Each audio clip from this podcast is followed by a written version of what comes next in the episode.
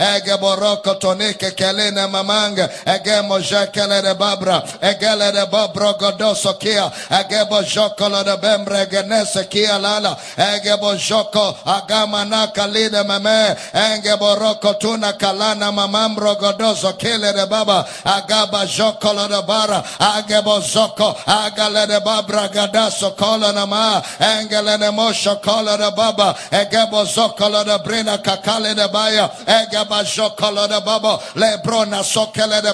Mindsets are con- corrected tonight. In the name of Jesus. Heavenly Father, we rejoice. And we thank you for the privilege of coming before your precious holy written word. And we thank you that the mighty Holy Spirit lives on our inside. So tonight I decree that everyone connected to this service around the world Revealed knowledge is granted everyone. Burdens and yokes are destroyed. The word of the Lord comes with clarity tonight. Your people are built up, equipped, edified, and Jesus is glorified. So we give you praise and glory for answered prayer. In Jesus' precious name, and every believer says a powerful amen. Lift your right hands to heaven. Let's release our faith together as we say these words. I am born of God. I am born of the word. The word of God is my nature. I do not struggle to do the word. I do the word naturally. Therefore, today, I will understand the word of his grace. I will be built up. By the end of this service, I will never be the same. Never ever be the same again. In Jesus' name, and every believer says a powerful amen. We want to welcome everybody connected to this service by way of Kingdom Life Network, Facebook, YouTube, Twitter, Instagram, all of our social media community, brothers and sisters online. We're so glad to welcome every one of you tonight and the, the entire Akwa Ibom State community. We want to welcome every one of you listening to the broadcast and to the service tonight by way of Comfort FM, XLFM, Radio Akwa Ibom, and those of you connected by Inspiration FM, Heritage FM, what a joy to have every one of you connected to the service. Call a friend, a family member, a brother somewhere. Ask them to tune to this radio station right now. Life is flowing through the airwaves. Our social media community, like you've always done, do me the same privilege tonight. Help me share the video on your page. Share with as many groups as are on your page. And of course, join as many groups as possible. Let's lighten the dark places of the earth put them on monogram telegram and drop them on whatsapp groups and thank you for making your yourself available to get this word to the ends of the earth all our house centers in the state, all our Bible study centers all over the state, and of course, all our campuses around the world. We're so glad to welcome every one of you to the service, guys. It's going to be a great time as we study the word tonight. So grab your pen, your notebook, your Bible, and you can be seated with your sweet, smart self as we get into the word of His grace. Mm-mm-mm. All right. We're still examining wisdom for living, and we are in series two, looking at nurturing and building effective relationships. Nurturing and building effective relationships. Matthew chapter 28, verse number 18 to 20. Matthew 28, and Jesus came and spake unto them, saying, All power is given unto me in heaven and in earth. Go ye therefore and teach all nations, baptizing them in the name of the Father and of the Son and of the Holy Ghost. Next verse. Teaching them to observe all things whatsoever I have commanded you. And lo, I am with you always, even unto the end of the world. Amen. We have said that the first thing is you come into Christ and it doesn't take anything for you to get born again. It's just microseconds. You believe the gospel within microseconds, you're born again. But when it comes to discipleship, it is a lifelong activity. We took time to examine discipleship and we began to see that the word discipleship is how the Jewish people disciple. How an average Jew will take a child of between 9 and 12 give them to a rabbi to disciple. The child will sit down, learn the Old Testament, precisely the Torah, and he has to learn it by heart. then begin to conform his life or her life after the teacher. This is what we call in modern day Bible schools. When someone leaves his house, leaves his parents, leaves his home, maybe disengages from his businesses, leaves his family, and uh, in a bid to learn the scriptures. And then he takes out time, full time, and dedicates to learning in a school or an institution. This is what we call discipleship. The Greek word mathetheo, which means a student or a pupil. But look at what Jesus now says. He says, Go into the world and make disciples. Go and make students. That is what we call the Great Commission. That means that the commission of the gospel is with what we now refer to as Bible schools. So we said that the phrase Bible school therefore is a contradiction because the essence of the Great Commission itself is what the Bible schools are doing in that instance. If local churches were carrying out what Jesus commanded, there will be no need for Bible schools because a church ought to be a Bible school. But because churches have failed in their responsibility to disciple believers, so a separate institution had to be created where believers are discipled and released to go and disciple others. Then we said, Jesus said to all nations, preach the gospel to every nation. And we said the word nation is the Greek word ethnos. Ethnos is used for variety of things. Number one, people bound by language, culture, and tribe is what we mean by ethnos. People bound by parenthood, like the Jews. All Jewish people refer to Abraham as their father. Abraham, their father. So Israel is a nation. People bound by behavior, like the hidden, those who don't believe in God. All of them are a nation. People bound by a lifestyle which can result into an occupation are also a nation.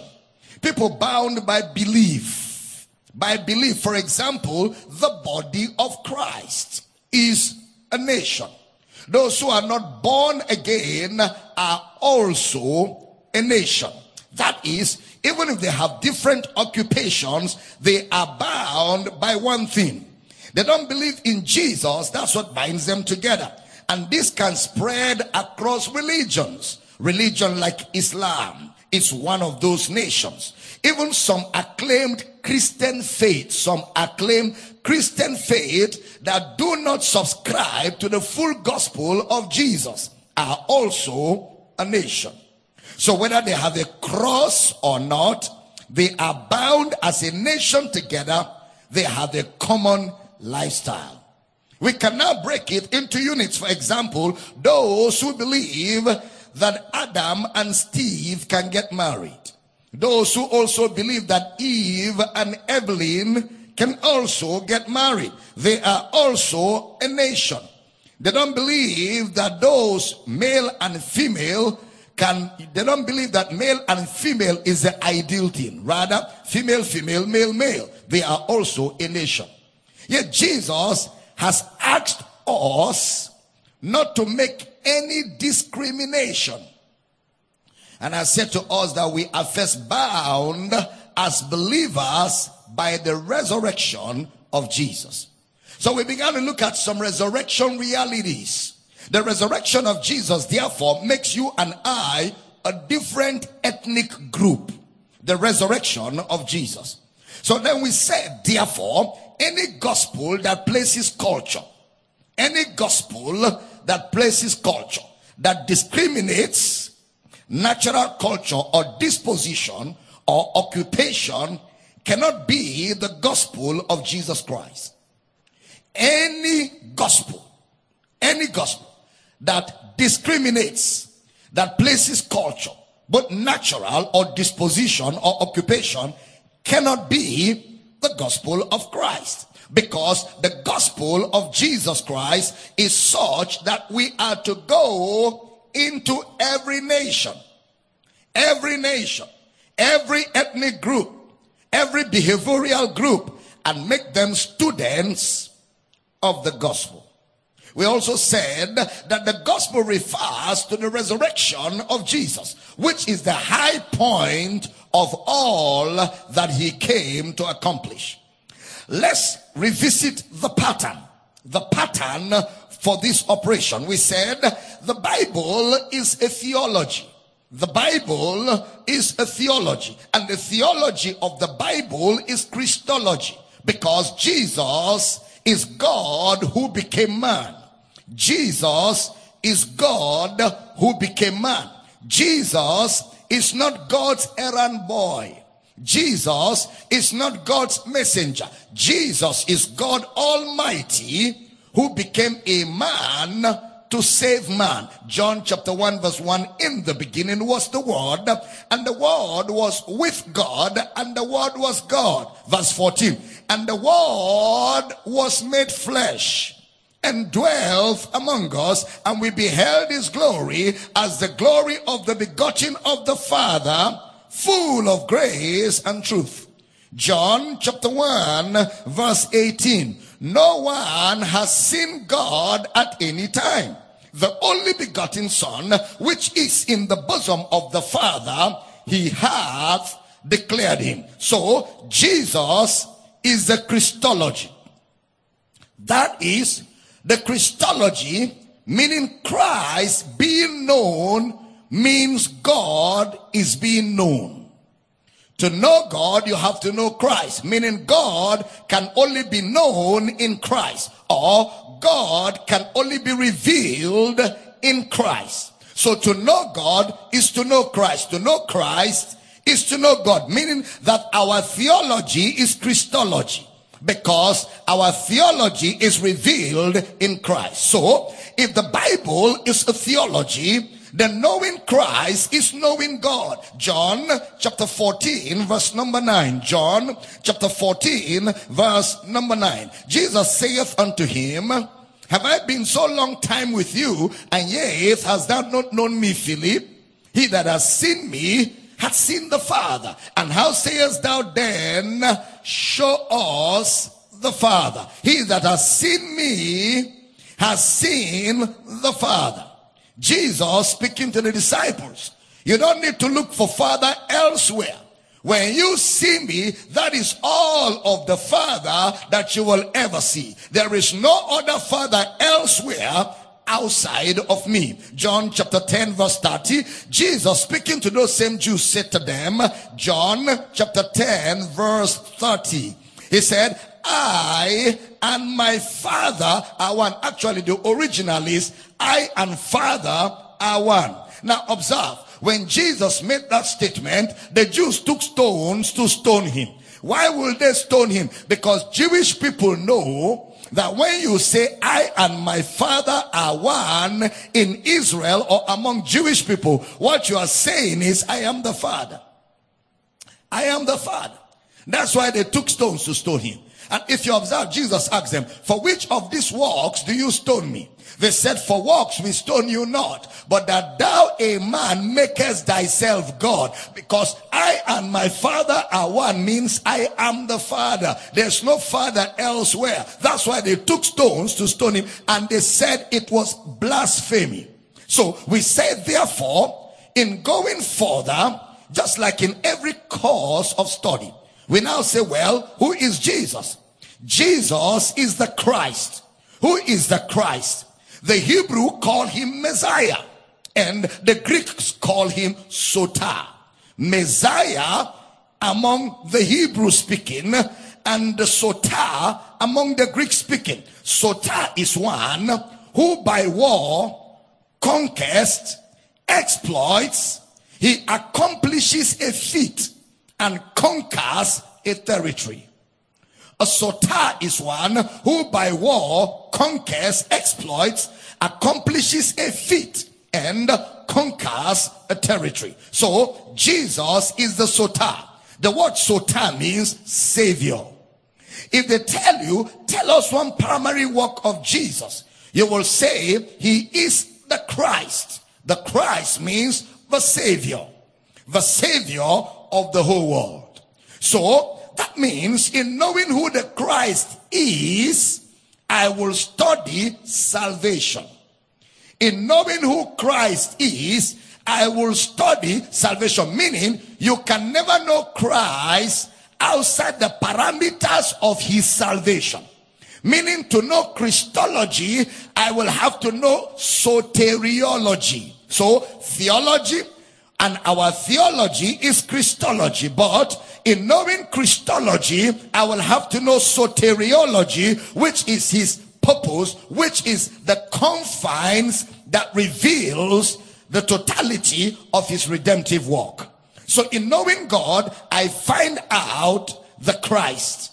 In knowing Christ, I find out the work of salvation. Now, how is the work of salvation made real to us? How do we arrive at the reality of the work of salvation? By his spirit. The reality of the work of salvation is made real to us by his spirit.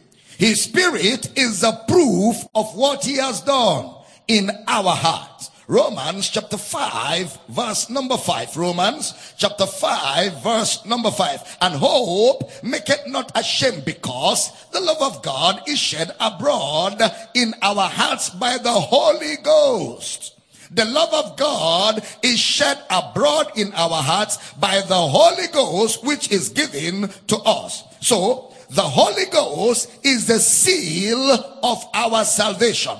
Ephesians chapter 1 verse 13. Ephesians chapter 1 verse 13. In whom you also trusted after that you heard the word of salvation, the gospel of the, the word of truth, the gospel of your salvation in whom also, after that you believed, you were sealed with that Holy Spirit of promise. So, the Holy Ghost seals us. Then we saw that in John chapter 14 verse 16. John chapter 14 verse number 16. And I will pray the Father and he shall give you another comforter that he may abide with you forever. If they, uh, if they ask you, what did Jesus give to us when he rose from the dead? One single statement will do. He gave us the Holy Spirit. Oh, glory to God. In Acts chapter 2, it says, which he gave us, he has shed forth his spirit, which you now see and hear, sight and sounds, which you now see he had shed forth his spirit upon his resurrection, which you now see and hear. Now, so, please pay attention. Therefore, the Holy Spirit brings to reality all that Christ has done in our lives. So to know the essence and the essentials of salvation, we will need to now look at the work of the Spirit and the work of the Spirit the work of the Spirit and the work of the Spirit. We said that understanding the work and the work of the Spirit is pneumatology. Pneumatology. Pneumatology. So Bible is theology. In the theology of the Bible, the Bible explains God in Christ, which is Christology. In knowing Christ, the Bible explains Christ as Savior, soteriology. In knowing the reality of this, we look at the gift of his spirit, pneumatology. Now, we look at the practice, the practice of this reality. We look at the practice of this reality. It is called ecclesiology. Ecclesiology. That is the church. Our coming together as the body of Christ our coming together as the body of Christ. Please stay with me. and then our, our functions in the world. We say church is used by the Jews as a congregation. A congregation of Israel that came out of Egypt. In the Greek, it is called ecclesia. the church in the wilderness. Acts chapter 7 verse 38. Acts chapter 7 verse 38. This is he that was in the church in the wilderness, which the angel, with the angel we spake to him in the Mount Sinai and with our fathers who received the lively oracles to give unto us. The church in the wilderness. Look, look, look. In Exodus, they were called the congregation of the children of Israel. The congregation. The gathering. Then the Greek will use ecclesia, the word church. A people chosen out of a people. A people chosen out of another set of people. And these people chosen out have the responsibility to make laws and are given certain privileges and responsibilities. Actually, in today's English, the church, the ecclesia will be called the Senate. The Senate. Those who are called out to represent a particular set of people within the people so that they are responsible for making laws and they have privileges and responsibilities. All right. So we said when we bring all that together, we are a nation out of a nation a people out of a people called out of darkness into his marvelous light. So we are the called out. We are a congregation. We are a family. We also have privileges, just like the Greek explanation of the church, and we also have responsibilities. So the church therefore becomes how God through and in us functions in the world amongst people. The church is God's vehicle, how God in and through the church functions amongst people. So theology leads us to Christology. Christology leads us to soteriology. Soteriology leads us to pneumatology. And the practice of pneumatology is ecclesiology. That is the study of relationships. Ecclesiology is the study of relationships. How those born again or the born again man has a spirit now and relates by the spirit. Ecclesiology. And that is the core of what we are learning. Ecclesiology. The Bible has its own way its own method.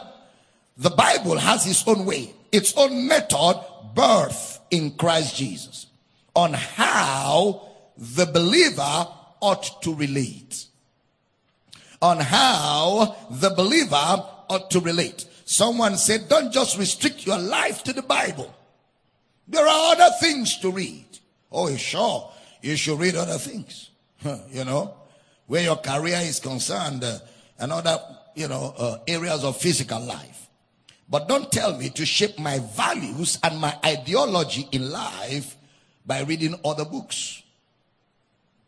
Asking me to form my ideology in life by reading other books is asking me to discard God's word. I live by the word.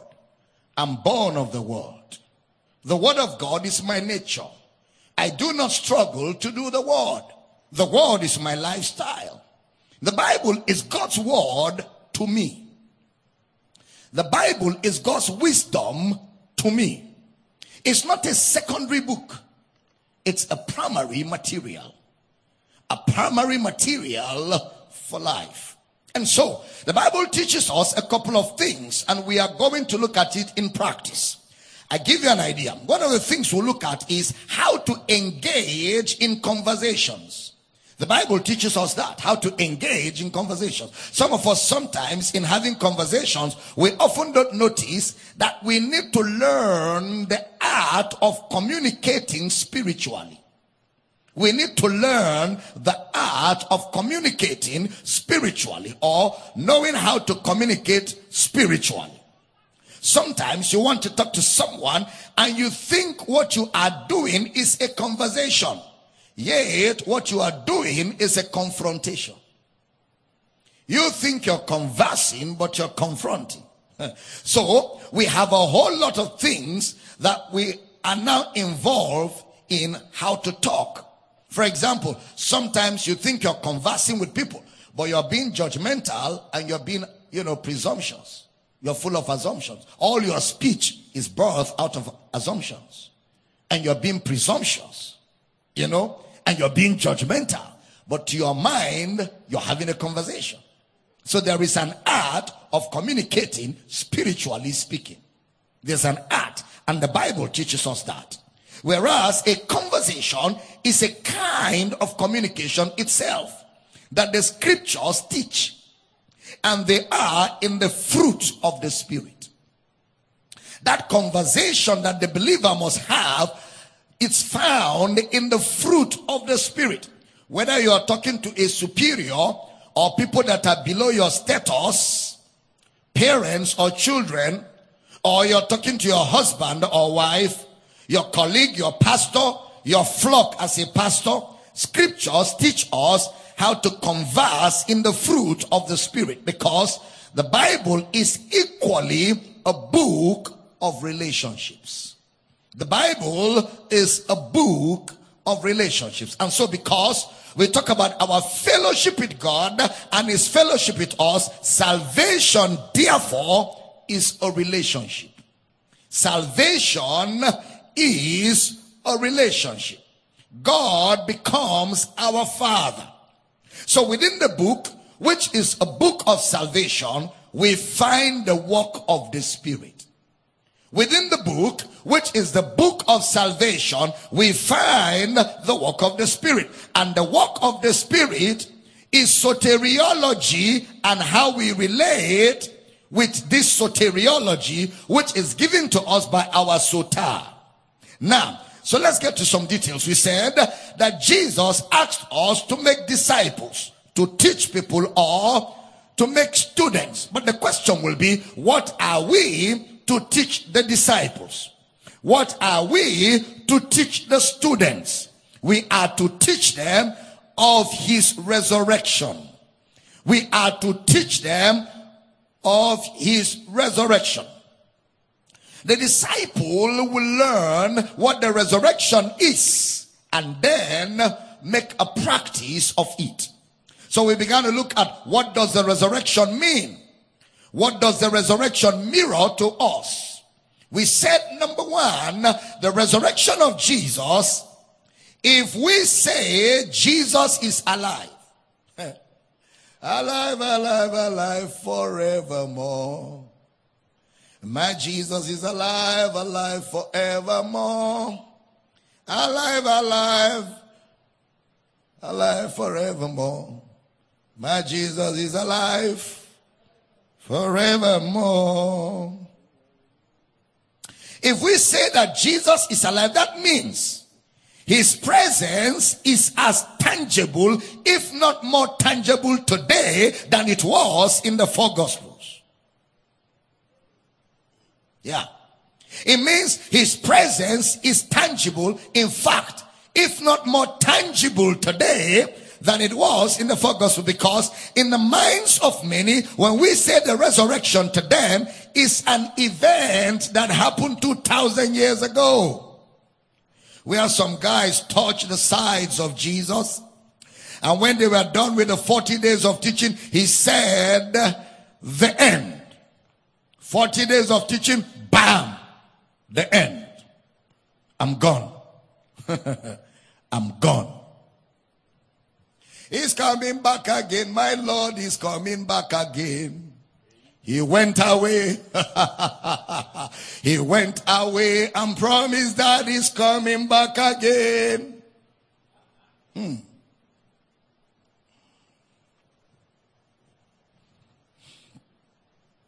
That song is says, Come. he went away. Lo, I am with you always. I will never leave nor forsake you. And the Lord walking with them, confirming his word with signs following. He never went. Ah, religion can't take that. He never went away. He never went. We have also taught that heaven is the end of the world, but heaven is the beginning.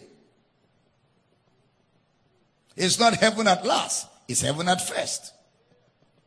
Because right now you're seated with Christ where? In heaven. Our citizenship is where? In heaven. Right now we're citizens of heaven. When did it happen? The day we got born again. That's when it started for us. So heaven is at the beginning, not at last. So we need to first of all change our ideology, change our theology. We need to challenge our theology and conform our theology with clean doctrinal theology. The resurrection is not an event that has passed as we think. Look at First Corinthians chapter 15, verse number 3. First Corinthians 15, verse number 3. For I delivered unto you first of all that which I also received. How that Christ died for our sins according to the scriptures. Next verse. And that he was buried and that he rose again the third day according to the scriptures. Now, when you get to verse 14 of the same chapter, verse 14, the 14th chapter of the of First Corinthians, and if Christ be not risen, then is our preaching vain, and your faith is also vain. Which means the resurrection is what makes our preaching a reality. Meaning we have the resurrection with us now. Look at verse 17 of that same chapter, First Corinthians 15, 17. And if Christ be not raised, your faith is vain. You are yet in your sins. So the resurrection makes your faith a reality. Meaning the resurrection is with us right now our preaching, our faith, the forgiveness of our sins is predicated on that resurrection. Romans, Romans, Romans tells us who was Romans 4 verse number 25. Romans chapter 4 verse 25. Who was delivered for our offenses and was raised again for our justification. Chapter 5 verse 1. Therefore, being justified by faith, we have we have a union through our Lord Jesus Christ by whom we have access into this grace wherein we stand. We stand in this grace. Stay with me. Normally in language you have past tense, you have future tense, but you also have some, some tenses that are past, present, and future in one. That is when I say I'm alive. And they say, where, he, where is he? They say he lives there. It's not now he started living there. He was living there. He's living there. He continues to live there. Huh. If you check him tomorrow, he'll still be there. Now that is the tone in which the word Christ is risen is communicated. He rose. He's alive. He will still be alive. Hallelujah. He rose. He's alive. He will still be alive. It's not a past tense reality is a present continuous reality. So the phrase used is the Greek word anastasia. In the Greek, for the resurrection of Jesus, that means it's not a mere event, even though there was an event. It is a phrase used for someone that is still dwelling amongst us. The issue is many don't know how he is alive with us today. That's where the problem is. And the kind of gospel that has been preached in the church world is the kind of gospel that suspended what Jesus did 2000 years ago and fast forwarded it to a future reality. So the present does not exist. The present, therefore, is we making efforts to qualify for that which was done that has been fast forwarded to the future so we can get there. May I make heaven. My prayer is to make heaven.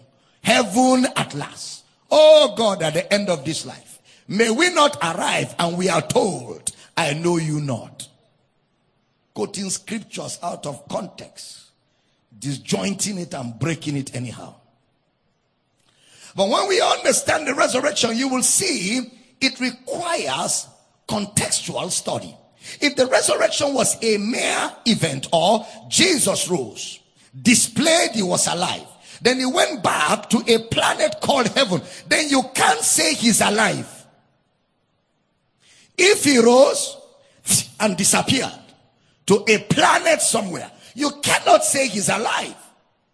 He's alive means he rose, he's here.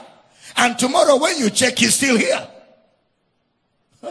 That's the reality of your faith. That's the reality of your Christianity. That Jesus is alive amongst us now.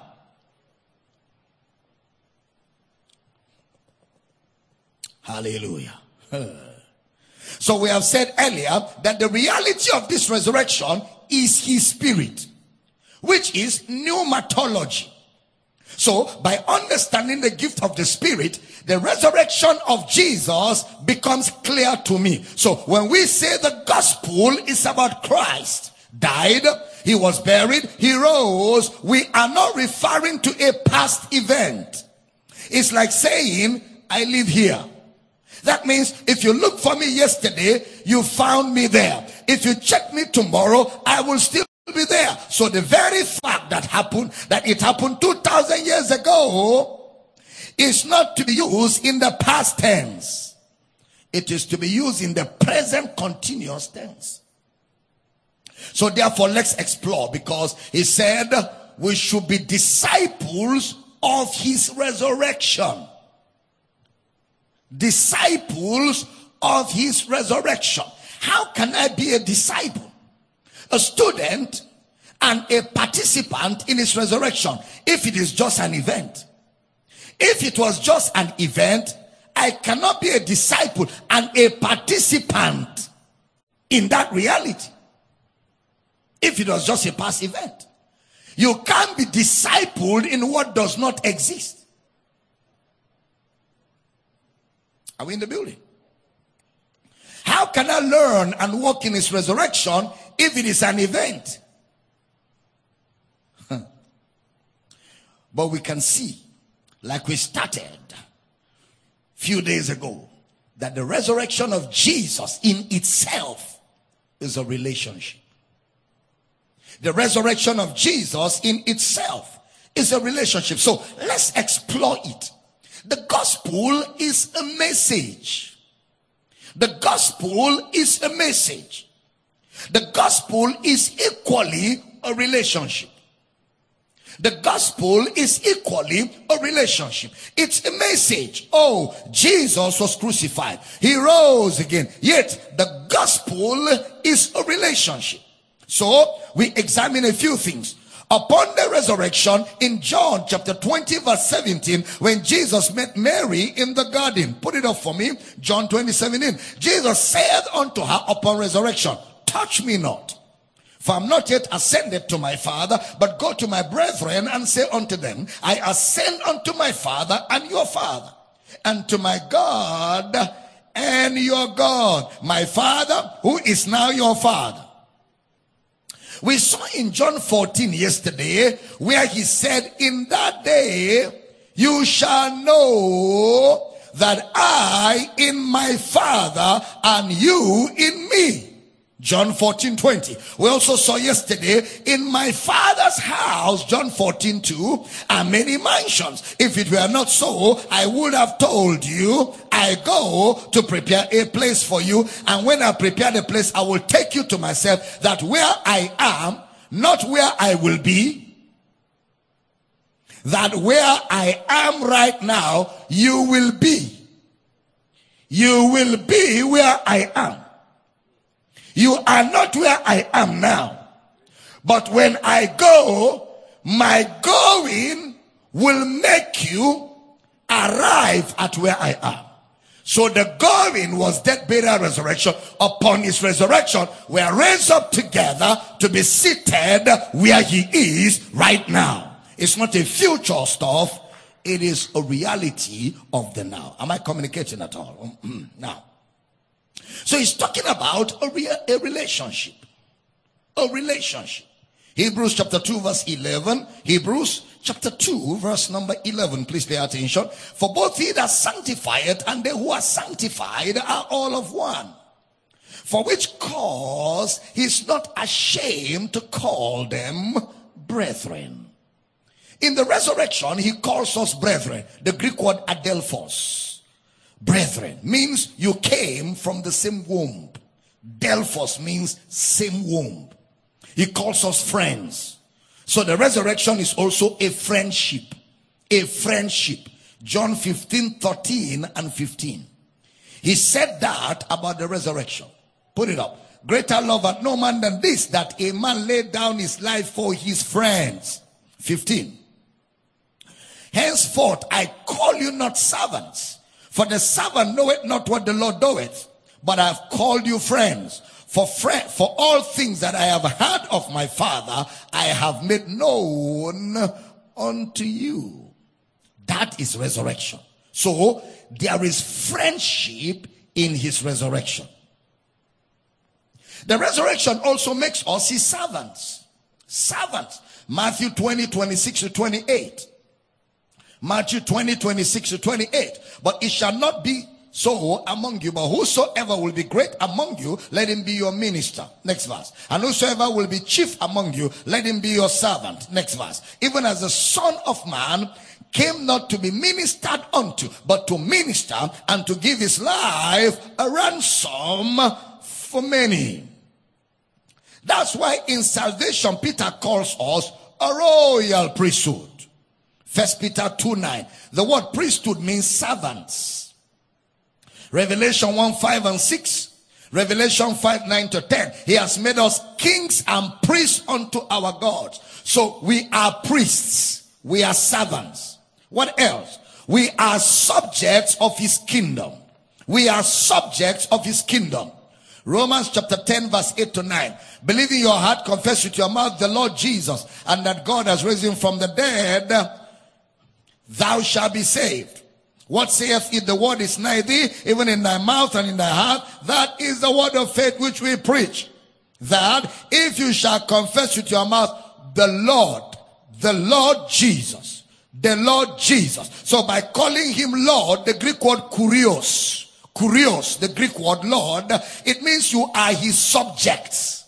You are his subjects. Jesus is Lord and we are his subjects. It's a relationship, meaning we are siblings. He is the Lord or the head. We are his body, making us brothers. He is not senior brother. We're not junior brothers. We are simply brothers. He calls us brethren. We'll explore the meaning of that in the next few days. We are called family. So the resurrection is a relationship. We are also called sheep. He is the shepherd. Hebrews 13 20. He is the great shepherd of the sheep. First Peter chapter 5 verse 4. He is the chief shepherd. All these things, we will examine them in details in the days to come. Because if the practice of Christianity is ecclesiology, this is what we are talking about. So let's explore. The resurrection is a marriage. The resurrection is a union. We started looking at it yesterday.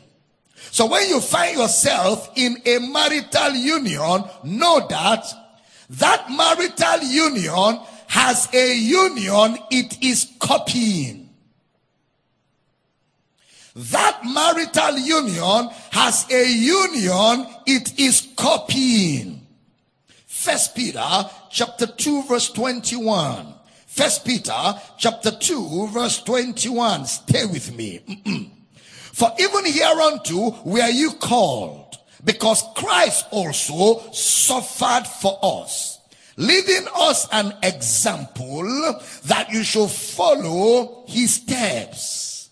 Look at the word example. Leaving us an example. He left for us an example. The word example there is the Greek word hupogrammon. Hupogrammon. And for those making notes, I can spell for you is H-U-P-O, hupo, H-U-P-O, G-R-A, double M-O-N.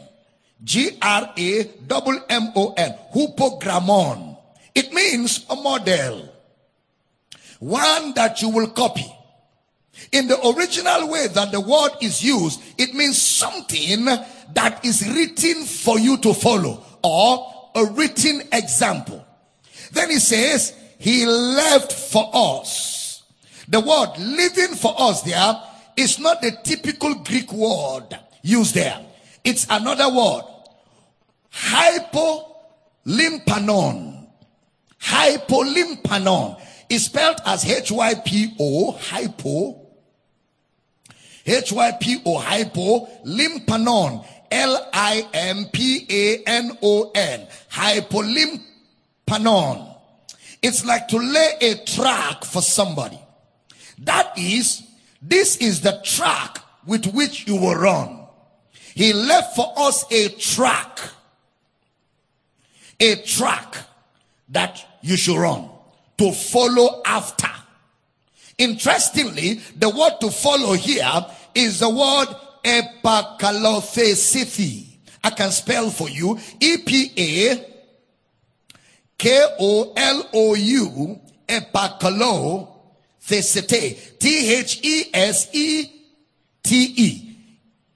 T-H-E-S-E-T-E. E-P-A-K-O-L-O-U T-H-E-S-E-T-E. It means something that is a devotion. It's not a casual following. It means a devoted following. The same word is used in Mark 16 20. And the Lord was walking with them, accompanying. When you accompany something, when you follow very devotedly. All right? That means to follow. Look at First Peter 5:24. First Peter, I mean sorry, First Timothy chapter 5 verse 24. First Timothy 5:24. Some men's sins are open beforehand, going before the judgment, and some men they follow after. That's where that word is used. Follow after. So which means that in the resurrection, Jesus gave us a pattern. So the resurrection of Jesus in itself is a pattern of relationship. The resurrection of Jesus in itself is a relationship pattern. What Christ did in the incarnation to the cross, to the grave, to the resurrection, physically speaking, till now is a relationship pattern. I repeat, what Christ did in the incarnation to the cross, to the grave, to the resurrection, physically speaking, till today, where he's seated at the right hand of the Father, is a relationship pattern. So, if the gospel becomes the tool of discipleship, if the gospel is the tool of discipleship, therefore, is a tool to disciple us in all relationship. Is a tool to disciple us in all relationships. You get born again in microseconds, but you don't grow overnight. You don't grow overnight. Here some people say, one word from God can change your life forever. How can one word change your life forever? It's just a, it's just a device to bring you to church. What will change your life forever is what you do forever. What will change your life forever is what you do forever. It's not one word. So you have to outgrow goosebump Christianity. Goosebumps. Yeah. Mm, I feel it. Yeah, I feel it. You know, yeah. When the man of God was speaking, I, I, I got a word. I got a word. So you came to the service to spend your whole time to just get a word. No, you don't need a word, brother. You need the full message. You need everything that is taught. Because that's the only way you are built up. That's the only way you're equipped. That's the only way you are trained to train others. So get over all these goose people. Ah, yeah, yeah. today I didn't feel it. No, get out of feeling Christianity, brother. We are not in the feeling stuff. We are in the reality of his resurrection. And his resurrection is not a feeling, it's a reality. Am I teaching good here? Yeah. Make up your mind to grow. Discipleship is a lifetime thing. Therefore, the gospel itself, in itself is a course in relationship. The gospel is a cause in relationship.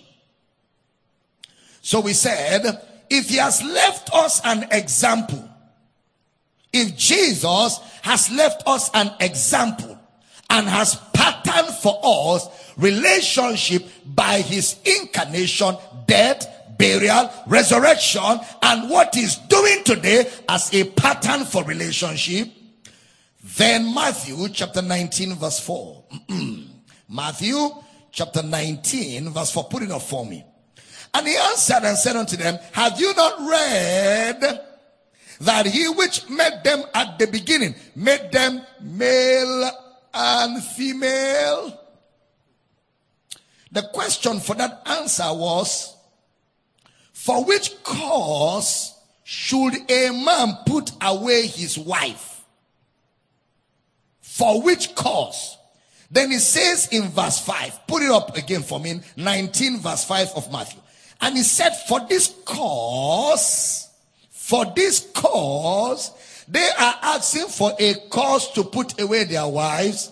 Jesus is giving them a cause. Shall a man leave father and mother and cleave to his wife? And they twain shall be one flesh. You didn't get that. They are asking, for which cause shall we put away our wives? Jesus is saying to them, the only cause is to leave your father and cleave. Are you getting it now? now, I love Jesus. I love Jesus. Look at the word for this cause. That means the marital union is based on another relationship for this cause indicates that the marital union is based on another relationship. That is, there is a relationship in the background why people get married. There is a relationship in the background why people get married. For this cause. For this cause. What was the cause? Verse 6. Matthew 19 verse 6. Mm-mm. Matthew 19. Wherefore, they are no more twain, but one flesh. What therefore God had joined together, let no man put asunder. What was the cause? So verse 6 is not referring to physical marriage. Because if verse 6 was referring to physical marriage, Dr. Gabriel, are you with me? If it was referring to physical marriage, that will mean that everybody who gets married, God joined them together.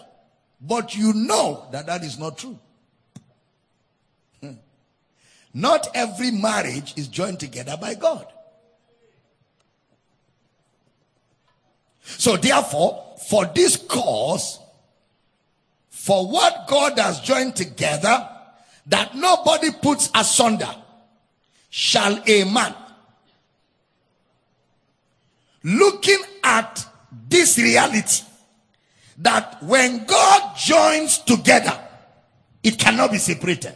Looking at that, therefore, shall a man leave father and mother and be joined to his wife, copying that model.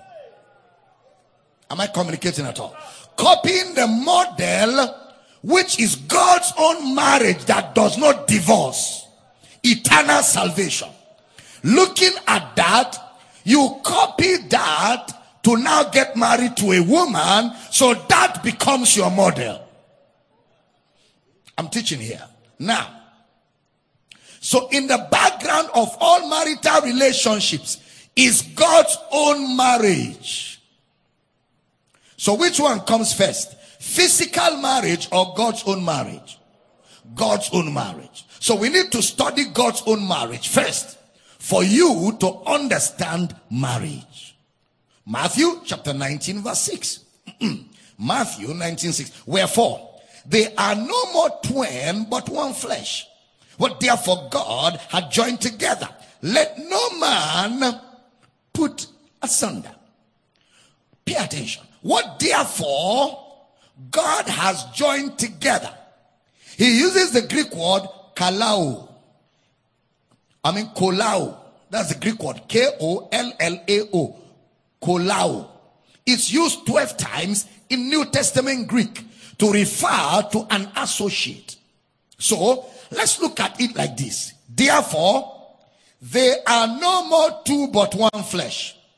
What therefore God has associated together, nobody will put asunder.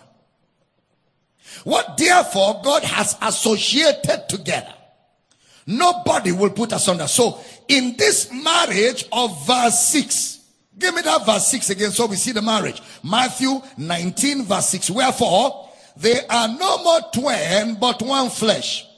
What therefore God had joined together, let no man put asunder.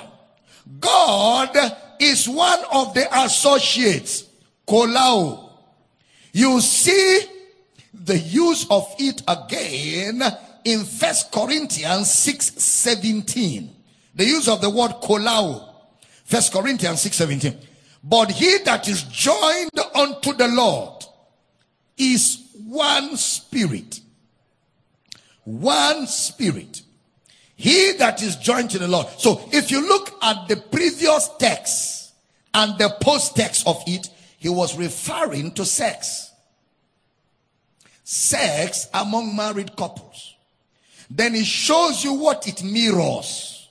What sex mirrors in verse 17. Look at that verse 17 of First Corinthians 6. What it mirrors. He that is joined unto the Lord is one spirit. Which means that what Jesus was referring to in Matthew 19 6 is one spirit. One spirit. Let no man put asunder, or better put, let none put asunder. Look at the word join together. Join together. The word join together there is the word suzeugnumi in the Greek. I can spell it for you. S U Z E S U Z E U G N U M I. Suze ugumi. S U Z E U G N U M I. It refers to a yoke. Something that is bound and tied together. So First Corinthians 6, the background is God's salvation plan. See that? In Ephesians chapter 5, where you read the same thought, Christ is the head of the body. We are the body. And he says he bought us with his own blood. The background is what God did for us in the resurrection. What God did for us in the look at Ephesians 5 from 23. Just pay attention. Ephesians 5 23. For the husband is the head of the wife, even, even mirroring Christ as the head of the church. And he is the savior of the body. Give me verse 25. 25. Ephesians 5 25.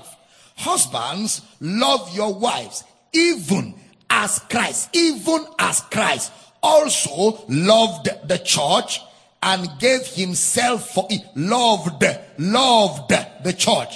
He would not love. He loved. So his love is not dependent on any condition. He loved the church before the church knew he loved it. 26 that he might sanctify and cleanse it with the washing of water by the word. 27. That he might present it to himself a glorious church, not having spot or wrinkle or any such thing, but that it should be holy and without blemish. Give me verse 29.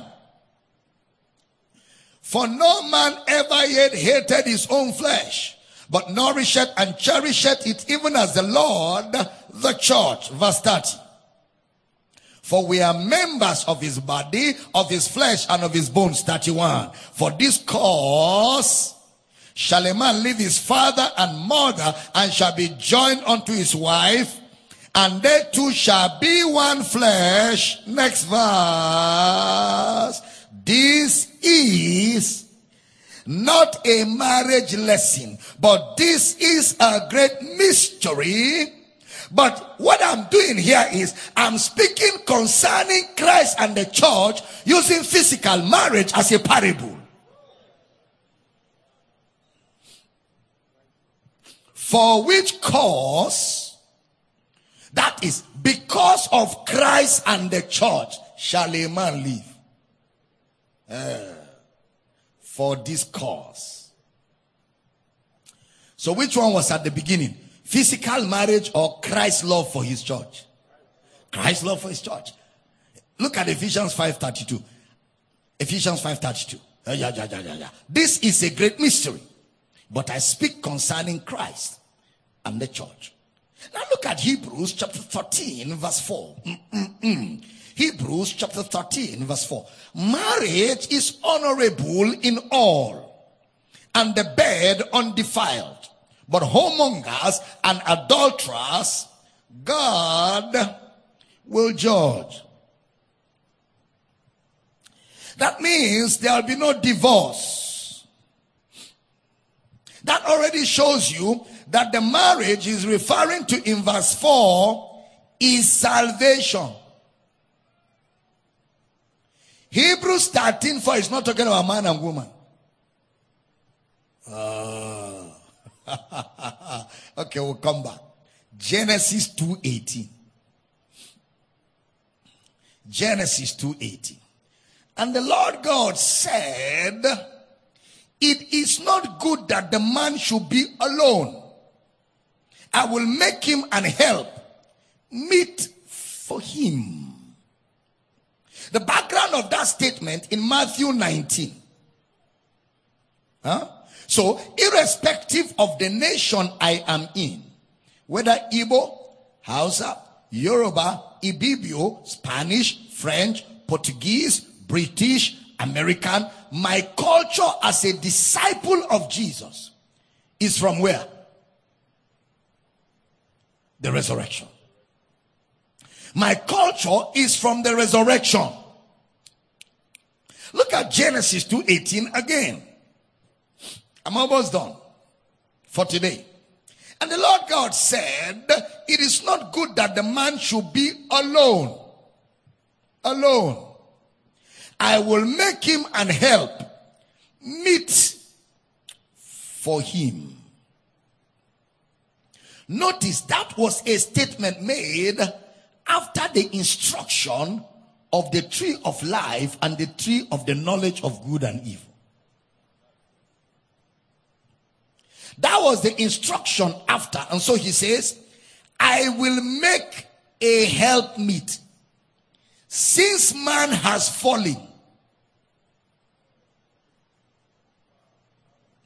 since man has rejected my plan, man is now a slave in the hands of Satan. Man cannot save himself. Man cannot rescue himself. I will make a help meet Ezer. You remember? Ezra. Ezer. E-Z-E-R. I'm aware in many instances, I also admit that error myself in using the phrase help meet for wife of a man. It's not true. The wife is not the help meet for the man. It's not true. I used to teach that because I didn't do my study. In fact, some people's interpretation is that the wife is the house help. Not just the helpmeet, she's the house help. We'll get to it, don't worry. we'll get to it.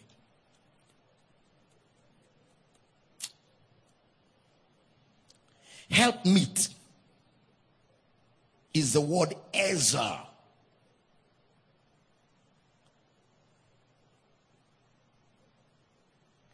Ezer means someone who helps you out of danger. Someone who rescues you out of bondage. That can be a wife. Ezer. That word is used 21 times.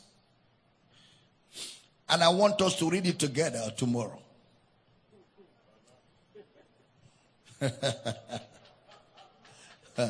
we read it together tomorrow. Because I'm out of time. Bless tonight. So the resurrection models for us all of our relationships. In the resurrection, we will see husband, wife. In the resurrection, we will see parents, children. In the resurrection, we will see employer, employee. In the resurrection, we will see friendships. In the resurrection, we will see all the relationships we saw in the last two weeks. We will see how they come into the resurrection as discipleship in ecclesiology for the believer. Stand on your feet. Praise God. Hallelujah. Somebody bless and I shall glory. Father, we pray for everybody under the sound of my voice on television, on radio, the audience right here in the building, all the house centers and Bible centers all over the city, all our campuses around the world, that this revelation grows big in our hearts Thank you that disciples are being equipped, disciples are being raised, great men and women of God are being unleashed. Thank you that this gospel is growing, darkness is giving way. Thank you that the revelation of Jesus is growing big in our inside until nothing else matters. We rebuke sickness, disease, we rebuke oppression of the enemy, and we declare your people released to enjoy their fullness in Christ Jesus.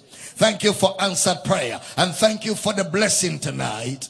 In Jesus' precious name. And every believer says that amen on a note of finality. Glory. Amen. Woo! I tell you, I'm excited. Amen. You don't want to go away. I'm going to be joining Mr. Michael Bush in the next two minutes or so. We'll be answering your questions, responding to your phone calls, and responding to your emails in Ask the Counselor. Now, I want to take up your offerings quickly. We give in honor of God's word. We give as responsible children of God to advance the cause of our Father. We give because we love what God is doing through this ministry and we want this message to get to the ends of the earth. So every time we give, we give intentionally, we give responsibly, and we give joyfully. Always a joy to give for a righteous cause. Let them that favor his righteous cause shout for joy. Let them continually say, the Lord be magnified that has pleasure in the prosperity of his servants. So we give tonight sacrificially and joyfully for this glorious cause. If you're watching online, the banking details are scrolling. If you're watching on, on, on television, the banking details are scrolling. Radio audience, Mr. Michael Bush is going to read the banking details for you in the next one or two minutes so you can give your own offerings too. But I want you to know we, we appreciate all of your generosity, all partners and friends who keep giving to this ministry. We appreciate all of your generosity. It is through givings of people like you that we're able to keep pushing this gospel to the ends of the earth. I'm excited tonight. Lift up your offerings. Let's pray together. Father, we rejoice that we give with hearts of gratitude. Our offerings are a sweet smell before you today. And I pray for everyone giving. Your needs are met supernaturally according to his riches in glory by Christ Jesus. Thank you, Father, for answered prayer tonight. In Jesus' precious name. And every believer says a powerful amen. Amen. Hey guys, you don't want to go away. I tell you, we have some great things to talk about in the studio tonight. So you want to call some people to hook up both to the television broadcast, to the social media broadcast, to the radio broadcast. Everybody, we're going to be together couple of more minutes as we answer your questions and bring doctrinal clarity to issues that you are still in confusion about. But we just love you. Thank you for giving me the opportunity every day to serve you the grace of God. Till I see you in the next studio in the next two minutes or so. Enjoy the grace of Christ. Let's celebrate viewers around the world for being a part of this service tonight. Glory! Amen. We trust that you have been blessed by this message. For these other messages and books by Dr. Abel Damina, please call plus 234 806 800 9939 or email powercityoffice at gmail.com. Power City International presents Relationships Define Success and Failure in a Man's Life. Theme Wisdom for Living, the New Creature, and His Relationships. Ministering Dr. Abel Damina. Date 2nd May, 5th May, 9th May to 31st May 2021. Time Mondays to Fridays, 6 p.m. GMT plus 1 and Sundays 8 a.m. GMT plus 1 and 11 a.m. GMT plus 1 services. This program will be live on Facebook, Instagram, YouTube, and on Kingdom Live Network TV. Host Doctors Abel and Rachel Damina. Join the study.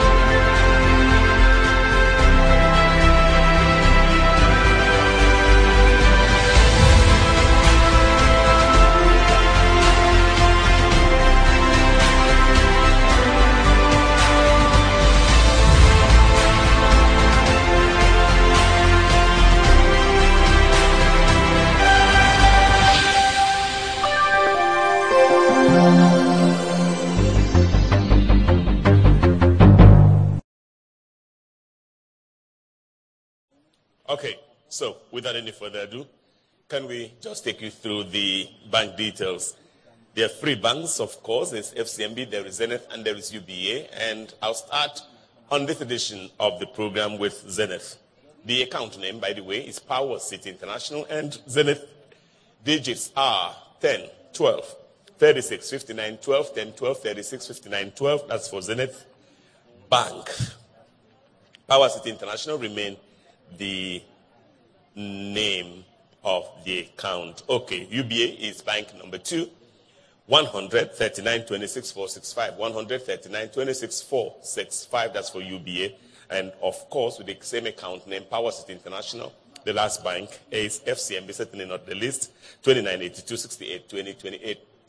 2982 68 2028. That's announcement number one. Quickly, quickly, announcement number two. Okay, for this edition of the program would be sponsorship, you know, to have uh, uh, to have any form of support. If you have any form of support for us, so to to partner us, all you need to do is call up plus two three four if you're doing it from outside the, the country. Otherwise, it's 0803 275 6104. You just send an email or two on that subject matter to Dr. Abel Damina at yahoo.com. Doctor, of course, is DR. Okay. The other matter is for calls. I'm just looking at the studio time check. Okay. We've got um, some time on our hands um, this edition of the program. So uh, we'll give uh, great time for calls or to calls. So plus 234 if you're calling from outside the country. Otherwise, it's 0806 800 9939. Or you send your email or two to ask the counselor now at gmail.com. Or better still, an SMS or two to plus 234 again if you're calling from outside the country. Otherwise, it's 0703 691 8642. Okay. The guys on, um, on, on Facebook Live, are there?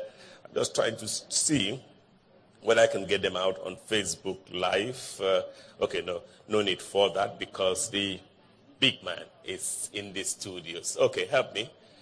Welcome, Global Baba, Dr. Abel Damina. The Intercontinental Mr. Bush. Global Baba, so nice to see you. Good to see you today. Fantastic, Global Baba. How has been your day? Yeah, fantastic. Just coming from a live radio show. I know, I know. And what a broadcast it was. I can imagine. Yes, so Global Baba, before we set sail, um, just uh, 16.5 small minutes since the clock 7. At the point of this uh, live broadcast in Uyo, Nigeria, on a Tuesday evening. Global Baba, our time starts now on Ask the Counselor Prayer. Let's pray together. Father, we receive by faith right now answers. And we thank you that our prayer makes tremendous power available that is dynamic in its workings. So we pray for kings. We pray for our governor. We pray for the president of this nation, Nigeria. We ask, Lord, that your grace reaches out to them. We pray for their cabinets and we pray that the, the decisions and the, the, the policies they formulate will create enabling environments for the gospel to thrive in this nation and in this state. We decree that you keep our governor, keep his family. We pray for the executive cabinet that, Lord, you use them. Use them in this land to continue to bring progress, development, and above all, creating environments that makes the gospel of Christ to thrive. Thank you for other nations of the world. We pray that disciples are raised, ministers of the gospel are being trained and unleashed in numbers like never before to shine the glorious light of the gospel in the dark places of this world. And we thank you for testimonies. Thank you for great conversions of men to the kingdom of light. In Jesus' name, amen. Amen. Amen. Amen. Amen. Fantastic, Global Baba. And I think the time to start is now. There is this one, looks a bit longish. I would love to start with it because my producer has uh, given it says so on that. Hello, Global Baba. This one comes from the United Kingdom and it's anonymous, of course. Thank you for everything you're doing to build up the church. Your ministry has and will always be a huge blessing.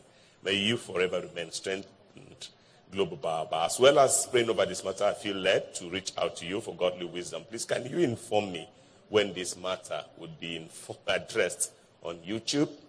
And I think the person said anonymous. Yes, anonymous. It's anonymous. Uh, okay. It's anonymous. It's anonymous. There's no name. Okay, so Global says, um, to give you a background, my husband is very intelligent and well seasoned minister of the gospel. He's been trained and led by the Holy Spirit since being saved from his youth. He was brought up in a Muslim home, but glory to God, he received salvation when he was a teenager through an extended family member, still praying for the rest of the family. Recently, my husband had an argument with his dad, which has caused him to look after his mental health first and has decided not to speak to his parents anymore. An incident happened whereby my husband has not been happy with his dad.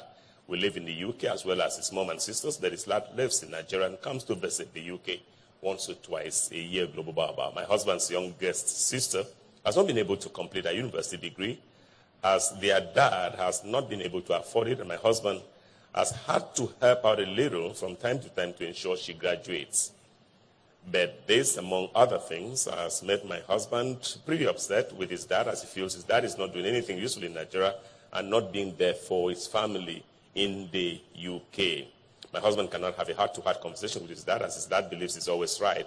When he was around in the UK, his dad told him that if a child offends a parent, the child should apologize, and if the parent offends a child, the child should apologize.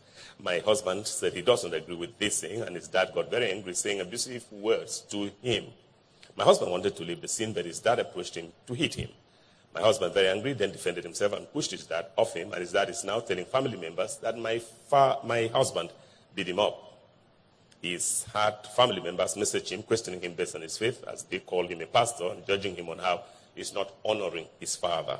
In the midst of this, Baba, my husband's dad was very angry that my husband fought back and told his sister that he's not his son anymore. His sister then told my husband, and the long story short, my husband carried out a DNA test with his sister to find out whether they are half or full siblings, and the result came back being half siblings, sharing the same mom. So my husband's dad is not his biological dad. My husband was very upset about this uh, finding, about finding this out after 30 years of life, also upset with his mom as before he took the DNA test, he had asked his mom multiple times to tell him the truth, and his mom had denied it. While he found out the test results, he mes- when he found out the test results, he messaged his parents that he never wants to speak to them again. For so long, my husband goes through one headache or another with his mom or dad, and this situation has been the final straw. Now, with our first baby on the way, my husband does not want to be associated with his toxic family. As he prepares to be a father, he would rather not speak to his parents ever again. Global Baba. Please, sir, how would you advise me as his wife to deal with this situation? I desire to show support and love to my husband, but I also see the importance of family, and, and I am aware of the enemy's devices to steal, to kill, and to destroy blessings. Please keep my name anonymous. Wow, wow, what a, what a situation. Well, first of all, you will have to, as the wife, the first thing to do is just to pray. Give your husband some time. Don't talk to him yet as at yet on it. Just pray. Take time, pray in the Holy Ghost. Pray in the Spirit. Just pray in the Spirit. Pray for him. Pray for the family. Just pray. That's all you do for the next few weeks or so. Give him some time. Because uh, with his emotions now be clouding every sense of, of reasoning, you need to give him time to get over this period. But while giving him time, you just pray. Love him. Be there for him. Support him. If he talks about the family, just uh, let him know that, uh, you know, the best you can do right now is to pray for him and the family. And that's what you do for a while. Then when you're sure he has come off his anger, you need to remind him what the word of God says. The word of God says uh, that love is, uh, I mean, yeah, love is bigger than knowledge. So he will have to let the love of God heal his heart. He will have to let the lo- love of God help him get over, you know, this season and get healed. He has to get properly healed. And then when he's healed by the word of God, it'll be easy for him to know how to approach his father, you know, and approach the family and, you know, mend fences and all of that. So give him a bit of time and support him with prayer and love on him. That's all you can do for now. Bless you. Okay, Global was still, while we're still out in the UK, by the way, that's a fantastic piece of advice while we're still out in the UK. Let's take some anonymous entries again. Uh, hello, Global Baba. Please kindly keep me anonymous. First, I would like to thank you for being a great gift to the body of Christ and all you've done to help the gospel of Christ prosper through you to the heart of men who have listened to you. Thank you for opening the Kurudu campus and for the pastor who you've put in charge, who has been exceptional in his answering of questions and prayers with us. He speaks like you. Baba was born into a celestial church family and married there too, but for the past two years, I've been going through very rough time at work. And how things have been, my wife, who went about seeking solutions for us, and in, at the quest of this, she was told that it's my, all my fault, that because I was busy carrying other ladies about, and also God wanted to reach, teach me a lesson for not being faithful, also not paying my contribution in church regularly, like tithes, and the rest, that's why the job was lost. She was, uh, she was moved out of the house with her children and said, I should go look for a solution to my life since I can't be faithful. I've never been unfaithful to my wife, Blue Baba, and I've cared about my family first, despite not spending most times in Lagos. I'm very confused, and Global Baba, please, I need your advice on this. Wow. People just go around scattering people's homes. Exactly. Exactly. Well, uh, the advice is simple. Just you know, stay with the Word of God, stay with the Word of God, and then let your wife know that you are not playing games and uh, that you're very serious about loving your family and keeping your family. And close your ears to what everybody else is saying around. Don't listen to them. Don't be distracted. Just stay focused. Keep doing what is right, and don't let it get into you. Just that's what to do. More anonymous entries. Uh, Global Baba kindly allow me to ask. You said God did not tell Noah to build the, the ark. Because in Genesis, you see God giving him instructions. Kindly make me to understand. And how do I convince others to believe? Well, you will need to listen to the series. It's not what I'm going to teach in the next five, ten minutes. It's what I taught for many hours. Now, faith is the substance of things so far, the evidence of things not seen. So if Noah built the ark by faith and he built it on the evidence of things not seen, then definitely that ark was not what God told Noah. That ark was Noah's way of explaining what God told him. Because it's the substance of things hoped for, the evidence of things not seen. So that ark cannot be the message. Just like, you know, um, uh, Isaac on the altar cannot be the message. And just like all the symbols that were used in the Old Testament. So you need to listen to the series again very carefully and patiently and learn. Take notes, take notes. Don't be in a hurry to teach be in a hurry to understand. When you understand, it will be easy for you to help somebody else. Okay, so Tony Dibwe is the, the one writing in next, doesn't tell us from where. It says, um, Global Baba, I have followed your teachings for the past 11 years, and I'm so blessed by them. I have a question which, which comes from the book of Isaiah 45, 7. That's um, chapter 45, verse 7. Please uh, make me understand there. Does God create evil? No, God never creates evil. You want to know the record of what God created? Genesis chapter 1, 31. And God saw that everything he has made was very good. That's all God created. So if Isaiah said God created good and evil, we subject what Isaiah said to what Jesus said. Jesus is God, God revealed. Jesus is God manifest. Jesus gives definition to the character of God. And Jesus said, I am the light. Brother John says, God is light. In him there's no darkness at all. So we stay with the New Testament because the New Testament explains the Old Testament. So God didn't create evil, God created good. However, when you reject the goodness of God and God withdraws his goodness because you don't want it, the absence of God's goodness is what is referred to as evil. Just like the absence of light is darkness. God didn't create darkness. But when you reject light, God can't force it on you. He will take his light away since you don't want it. And when that light is out, what comes in the absence of light is darkness. But it's not God who created it. Okay, so Global will continue with some more entries. Uh, this one doesn't tell us again where he's writing from, but gives his name. His our name as Elson Peters says, Hello, Global Baba. I want to thank God for you alive. There are many things you have exposed. At the time, network here became bad, so I couldn't continue watching. But I have this question. From what you are teaching us now, does it mean we should concentrate our study only on the New Testament? As I listen to you, I find out you are good at the Old Testament as you are with the New Testament, meaning you study both. So what do we do? Study both. Follow everything we teach. Don't be selective in learning. Learn everything. Take the whole counsel. So as we teach, follow us. And if you want to really follow my teachings and you want to be a good student, you must follow carefully, patiently, and you must follow, you must follow me steadily. You can't just come in when I'm teaching a series of 30 hours. You pick part five. Then you come in part nine. You come in part 15. And then you send me 30 questions. You're not a good student. You've got to listen to everything because my teachings are in a series. Part one will be explained further by part two. In part two, I will raise a lot of issues that will be explained in part three, four, five, six. That's how my teachings go. It's a build up that climaxes at an understanding. So you have to patiently follow what we teach so that you will really understand how to explain the Old Testament in the light of the New Testament and the New Testament in the, in the light of the Old Testament, making yourself a workman that needs not to be ashamed, being able to rightly divide the word of truth.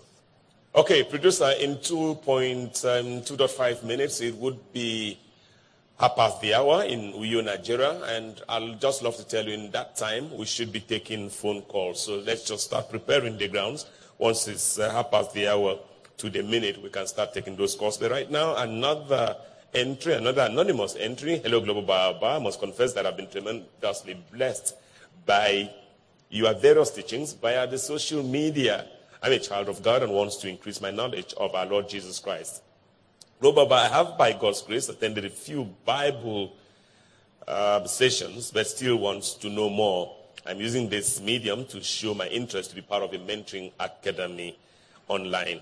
Global Baba, please give me some practical steps to get out of addiction and be intimate with the Word of God. I feel that there is more to what the Lord wants to do with my life than what I am doing at the moment. Thank you, Global Baba. Well, you're welcome. Our office will reach you on Mentoring Academy and help you to get registered. And then your second issue with addiction. Well, first of all, don't bother yourself about the addictions. Don't be worried about the addictions. What you should rather do is concentrate on the message of Christ. Focus your eyes on Christ. The Bible says, with all with open face, beholding the glory of God as in a mirror, we are changed. It is your focus on Christ and the message of Christ that will change your appetite. The second thing that you will do to break addictions is to get somebody to hold you accountable. Somebody spiritually matured, somebody spiritually established to hold you accountable. That is, whenever you feel the urge for that addiction, you give the person a call. You tell him that urge is coming again. Then the person will engage you until the addiction urge is gone. So you need an accountability system while you focus on the word of God, while you focus on Christ. These two things will break that addiction and totally set you free from it. We have a lot of testimonies of people that have walked out of addictions just focusing on the message of Christ and they just got liberated. Okay, so phone calls can start coming in. It's past the hour in Uyo, Nigeria, and it's Ask the Counselor, a Power City International Global showpiece on TV, on radio, as well as on the social media. So you can call us um, now if you would. Greetings from Reverend A. M. John. Doesn't tell us where he's writing from. Says, Sir, I've most times listened to your preachings and they are fascinating. God has really endowed you with a gift that has blessed me, and I believe you have also won many souls for Christ. Sir, I seek your indulgence to take a look at these few chapters of the Bible, among others, that need the critical attention of a true servant of God to interpret and also preach it without reservation. The chapters, among others, are John 1 1 to 5, says Christ is with God, everything was made with him. Numbers 23 19 says he's not a man, excuse me. John 14 1 to 6 is the only way. Luke 13, excuse me, 13 10, he teaches and worships in temples and synagogues on the Lord's day. Matthew 7 21 to 23 will surely deny some ministers for not doing what he asked them to do. Six, the judgment is going to take place on the Lord's day in Revelation. Exodus 20, 8, 10 described Saturday, Sabbath day, as the Lord's day. Revelation 20, 19, no one shall remove or add to this book. The misunderstanding of Apostle Paul's exhortation in Colossians chapter 2, 16 that says no man should judge you of Sabbath day worship refers to men that were judging themselves. So Paul was not referring to God as Paul himself also was teaching and preaching to them on that name Sabbath day, where he was begged to come back on the next Sabbath again to continue the teaching. We all know that an emperor, a mortal man, was the author of this drama with his accomplices, the sun worshippers. I think that is supposed to say what with his um, accomplices, the sun worshippers, just to gain popularity in AD 336 at the Council of Laodicea. And since then, all the great men of God have followed suit until today. To me, it's a pity, sir, and I stand to be corrected because I'm new in this ministry, but I want to believe that I can become the Paul of today who God has given the privilege to write this to you. Good enough. His uh, day is still intact. As the authority of nations could not tamper with it, it remains a rest day as declared during creation. Sir, I know that with the usual explosive power of teaching the word to our understanding, you will look into this letter with the inner heart and also with the wisdom of God, which you have exhibited over time, knowing that it will not take you up to five minutes to turn the table around from Constantine's, I think that's Constantine's theory to God's reality. Thank you in anticipation of hearing from you. Better still meet you in person. And yours in the Lord's Vineyard, Reverend A.M. John. Well, man of God, I will answer you, but I think. They will have the scholar? Yes. Okay.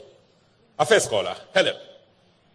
Hello. Many thanks for joining us. Your name, where you calling from? Wow. Are you there? I'm there. Yes, go ahead. Yes, go ahead. Hello, hello, we're listening. Are you there? It looks like that call is gone. Yeah, sure. So, Oh, oh, all right, now, this brother, first of all, what I will say to you is uh, you have asked too many questions, and all the questions are not interrelated whatsoever. So it's difficult for me in Ask a Counselor to give you exegesis. Moreover, what you're asking is you're asking me to do a 30 hour teaching for you again. So my advice, go and look for In Christ Realities, part one to part one, part two of In Christ Realities. Then, of course, you need to listen to the Misunderstood God series, Misunderstood God, part one, part two, part three, part four, part five. If you listen to all of that, you will be very balanced and you'll be very happy. Bless you. okay. So let's make um, progress with another anonymous entry. Hello, God's servant. I haven't heard too much of your teachings, but the few I've encountered have been so blessed. We just punctuate that there and go for this caller. Hello. Hello, Global Brother. Evening. Bless you. Yeah, it's Sam Service from Canada. Papa, we just want to thank you to the love, to the labor of your love and teachings. We are growing the knowledge of God. I'm not sure I heard you, but if you can say it again or. I had the one question. Okay, it looks like we're having some technical Yeah. issues there, but I'll just continue That with this line is not anonymous.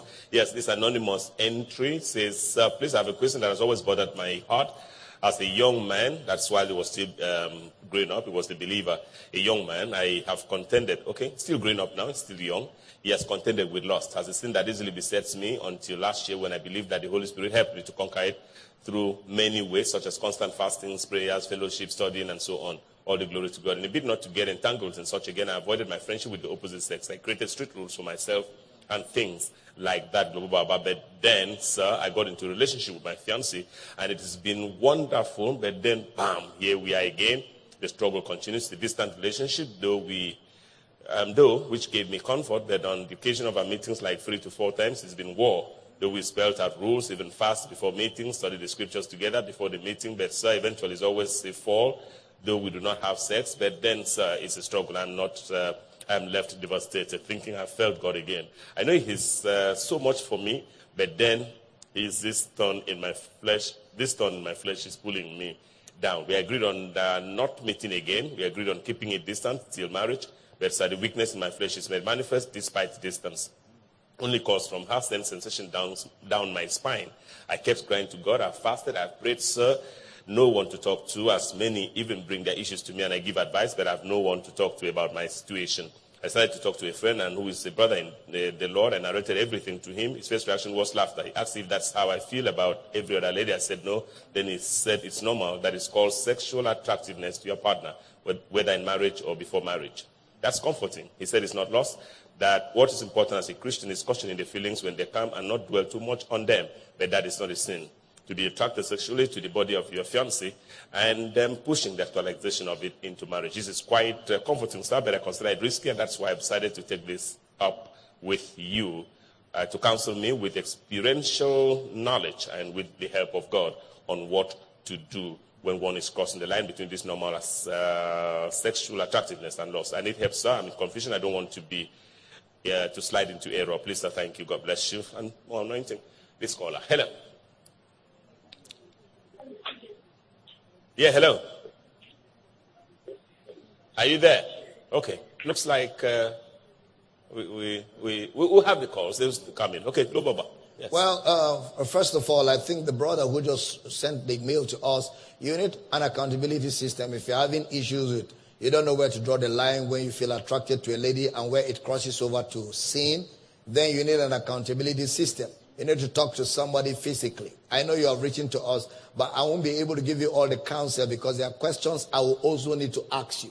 There are things I will need to ask you. For example, the distant relationships you're always having. Why do you always go for distant relationships? Can't you find a lady around where you are whom you know and who knows you? Because it is advisable to marry somebody who is your friend, not just a stranger. So all of those are questions I want to ask you. And I also want to ask you questions about the feelings. So I think you need an accountability system, somebody you're going to call, somebody you're going to talk to, and somebody who will talk to you and talk you through the process until you get married. So my advice, send us a mail with your number and we'll be able to call you and get one of our pastors to walk through with you until you get married. Bless you and thank you for reaching out.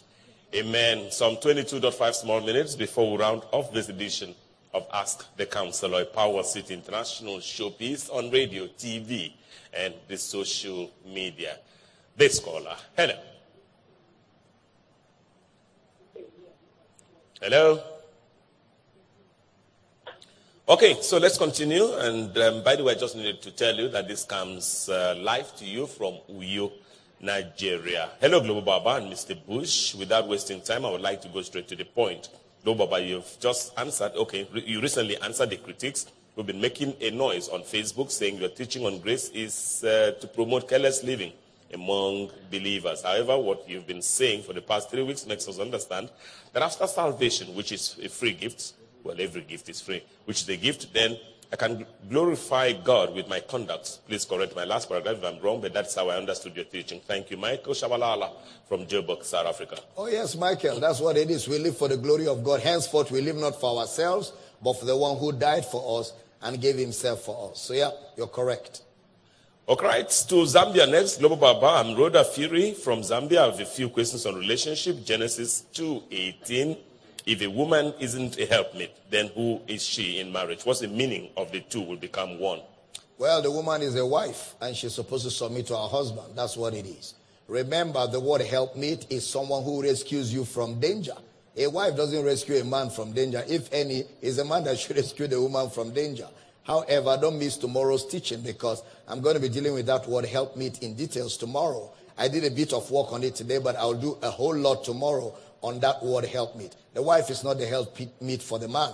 The wife is just a wife, and the husband is a husband. And both the wife and the husband mirrors what they see in Christ Jesus, who is the real helper of man. Okay, Global Baba, we take another one. This was just coming in now. An anonymous entry says Global Baba just need advice in the light of Jesus Christ how to answer my wife when people in the streets tell her stories about me that are not true. I'm a born again believer, Global Baba, who is successful in business and I have a beautiful life and family. My wife is wonderful and quite beautiful and kind, and I love her. The only thing is trust because of lies. Dr. Damina, I really want your advice on this challenge. Thank you in advance for your response. It looks like your wife has a lot of time in her hand to sit down and listen to all kinds of talks. So you may need to get an occupation for her or get her to go to school or get her into something serious. Because when she gets engaged, she won't listen to those things anymore. So true, Global Baba. Yeah. Okay, so to Cameroon next, and this one just coming in. Hello, Global Baba. God bless you.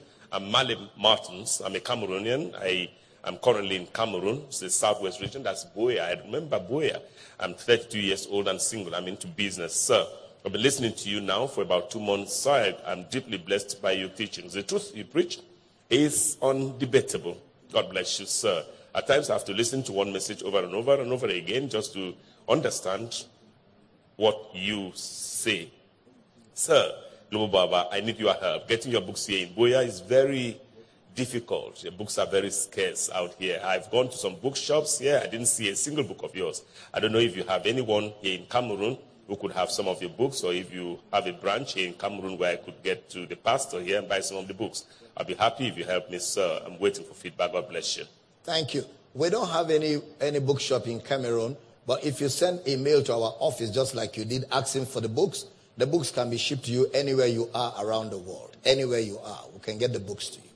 Getting out of uh, Cameroon and just um, flying around, anonymous location. This one, I need counseling from Global Baba. Hello, my name is Mrs. Deborah. I stumbled on your page sometime in January this year.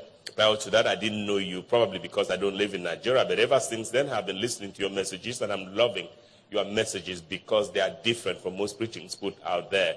God's word from your teaching is undiluted and without compromise. I love that. I need counseling, which I hope you can create time to counsel me. Oh, sure, we will. If you send us your issues or send us your number, we'll be glad to do that. Bless you and thank you for reaching out. Another quick anonymous one from Chris. Okay, so it's anonymous location. Chris writes, Dear sir, I consider myself quite fortunate to have to come across a gospel teacher like you. I pray that God will continue to be with you. I do not have to ask questions again. I just listen to you, and questions are addressed every time.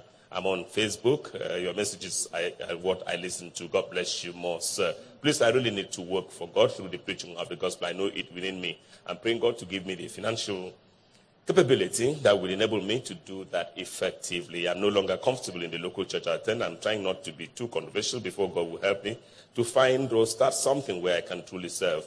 So I'm interested in your mentoring academy. Please let me know how I can be part of it because you have created a good problem for me. Hunger for God's work, which I believe you can also help me cure. Thank you, Chris. Thank you, Chris, for reaching out. Our office will get in touch with you and help you register for Mentoring Academy. Okay, this caller. Hello. Are you there? Okay. All right, so Global Baba, let's see whether we can come into Nigeria at this point in time. I'm trying to see. Okay, let me try Ghana en route Nigeria. My dearly beloved brother the vineyard of the Lord, Global Baba, Dr. Abel Damina, my prayer request. My name is Pastor Kelvin Miracle Luke of Peculiar Christian Gathering International Church, Takoradi, Western Region, Ghana. But I'm a Nigerian. By the special grace of God, Baba, I and my family are serving as missionaries in this foreign land since I've been serving there since 2017 by God's grace as preachers of the message of the apostles in the Holy Bible. We're facing a whole lot of challenge, both ministerially, financially, and materially. But the God of Israel who brought us here is forever faithful. That's all we know. But right now, we're facing house rent uh, challenge and maybe homeless if our Heavenly Father does not intervene on our behalf, which I know God Almighty is never too early and it's never too late. He only comes at the appointed time in all situations. My prayer points Please join us in prayers that God Almighty will intervene in our challenges and provide financial aid to us over this house. You should also join us in prayer that God Almighty will sustain us with divine grace to go through whatever road the great God may take us without compromising our faith in Christ Jesus. Thanks and God bless. Shalom, Pastor Kelvin ML from Ghana. All right, Pastor Kelvin, we're having our prayers and we'll pray with you before we leave the broadcast. Okay, our caller. Hello. This, this one has to come through, eh? Are you there? Hello, good evening, sir. Many thanks for joining us. Your name, where are you calling from? My name is Nelson. I'm calling from Delta State. Nelson, fire on. I, I want to first of all greet uh, Dr. Abel Damina. Bless you and thank you for joining the show tonight. Yeah, when I was when I was in Uyo during my housemanship, I used to fellowship with Power City. Wow. Wow. And currently I am in Delta State. So I really thank God for what you are doing and what God is using you to do in the city of Akwa Ibom. Thank you. I have a question. As a minister, you went out for an outreach program, and after the program, you were given a gift. And by the time you returned home, you opened the gift, and it was something you are not proud of. And you know the person that gave it to you. Sorry, sir. Yes. Yes, go ahead. Go ahead. It was something you are not proud of. And uh, you don't have need for it because it is not useful. It is nothing, it's something you are not happy about. Yes. Is it possible you return it to the person that gave it to you? Or can you give it out to other person, knowing full well that it is not good? Or Even- you should discard it. Discard it. Thank it. you, sir. Discard it. If it's not good, discard it. Don't give to another person. And when you have the opportunity to talk with the person who gave you, in a very nice way, make the person know that that gift, um, you know, you, you, you, you were not proud of that gift because it's against your belief. And then take time and share with the person in case the person did not know. So take time and help the person too. But discard it. Okay, so let's get back to our special edition of Ask the Counselor. My name is Mr. Akpan. Hello, Global Baba and Mr. Michael Bush. I'm glad the opportunity that you've given to us to hear the Holy Ghost as it teaches. Thank you, Global Baba, for your labor in the body of Christ. I really appreciate your efforts. Bless you, Global Baba. My Global Baba, a friend of mine, came to me for advice. So, as you are my source that's feeding me with the same work of the Spirit, uh, please counsel me on this one or counsel us to her on this one. This friend of mine has a man that used to go out with her. On her side, the man is good to her to live with in terms of marriage, but her parents, knowing the man's identity in terms of biological parents, says that her parents say that she should not marry the man, that the man is a bastard. So when she disclosed that to the man, the man got to his mother to find out about his father. Then his mother disclosed to the man that according to how things were done in those days, since her husband died and left her with three children, and the elders of the family asked her to choose another man in that same family. As that was done, the woman got pregnant and gave birth to a baby boy. So the elders of that family said that the baby should not be identified with the man responsible, but rather, you know, for the late husband, which everyone in that family accepted. So what? Um, that is why the parents of that, my friend, says that uh, the man is a bastard. Global Baba, please, your advice on this one. No, Baba, Well- sometimes I don't envy you. Let's Yeah. just take this call. I can imagine. Hello. what? People have situations. Hello. Serious. Hello. Yeah, many thanks for joining us. Where are you calling from? Yeah, good evening, Mr. Bush. Many thanks for joining us. Yes. Good evening, Gloraba. Evening. Bless you. All right, please, I have a question here about. Okay. Yeah, you teaches us about the Old Testament are shadows and the New Testament explains the Old Testament. Yes. So we also have an issue in the, in the book of Acts where it has to do with baptism and he also explained to us a lot there. So I want to ask, the issue was later settled when Brother Paul came in and the message now was very clear. And I want to ask now, at what point did later in the day that the message was now being interrupted by some other say, oh, like, because when you look now, you discover that what you are preaching now is French, which was the main message that was well accepted later after the book of Acts by all the apostles when they come to understanding. And then I want to ask, at what point did this message get missed along the line? Because sometimes you just find people who say that a lot of our preachers, maybe in Africa, don't want to preach what we are preaching. So I want to find out at what point did this message miss out? Because it looks like something went wrong somewhere. All right, well, it's called revelation knowledge. And revelation knowledge comes when you desire it, when you pray, and when you give yourself to study. But beyond just studying, remember that, uh, uh, like I said today, the Bible is a theology, and it has to be studied in the light of Christ. When a preacher does not study the Bible in the light of Christ, he cannot explain the scriptures the way you hear me do it. And uh, for many years, I went to Bible school and uh, I learned a lot theologically, but it never clicked because I was still preaching what everybody was preaching. And then I got, I got frustrated because in my spirit, I knew that that was not it. And I began to pray for revelation knowledge. I began to pray for God to open my eyes.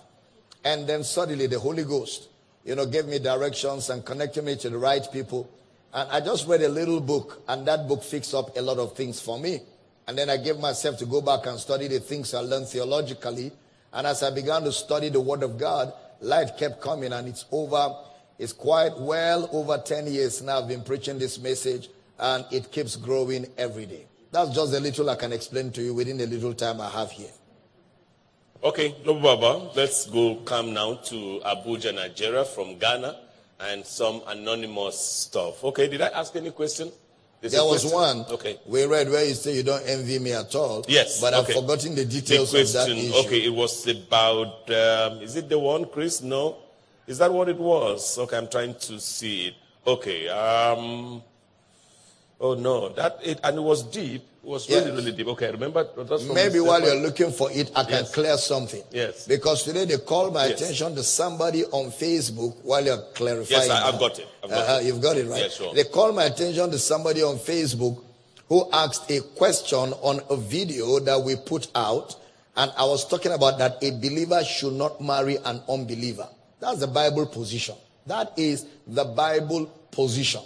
But the person said no, that he doesn't agree with that that the Bible, that what God wants to save people. And if a sister decides to marry an unbeliever so that she can save him, there's nothing wrong with it. And then he quoted one verse like that, just one verse, and he sat down on that one verse, and he didn't go anywhere after that one verse because there's nowhere else he can go to.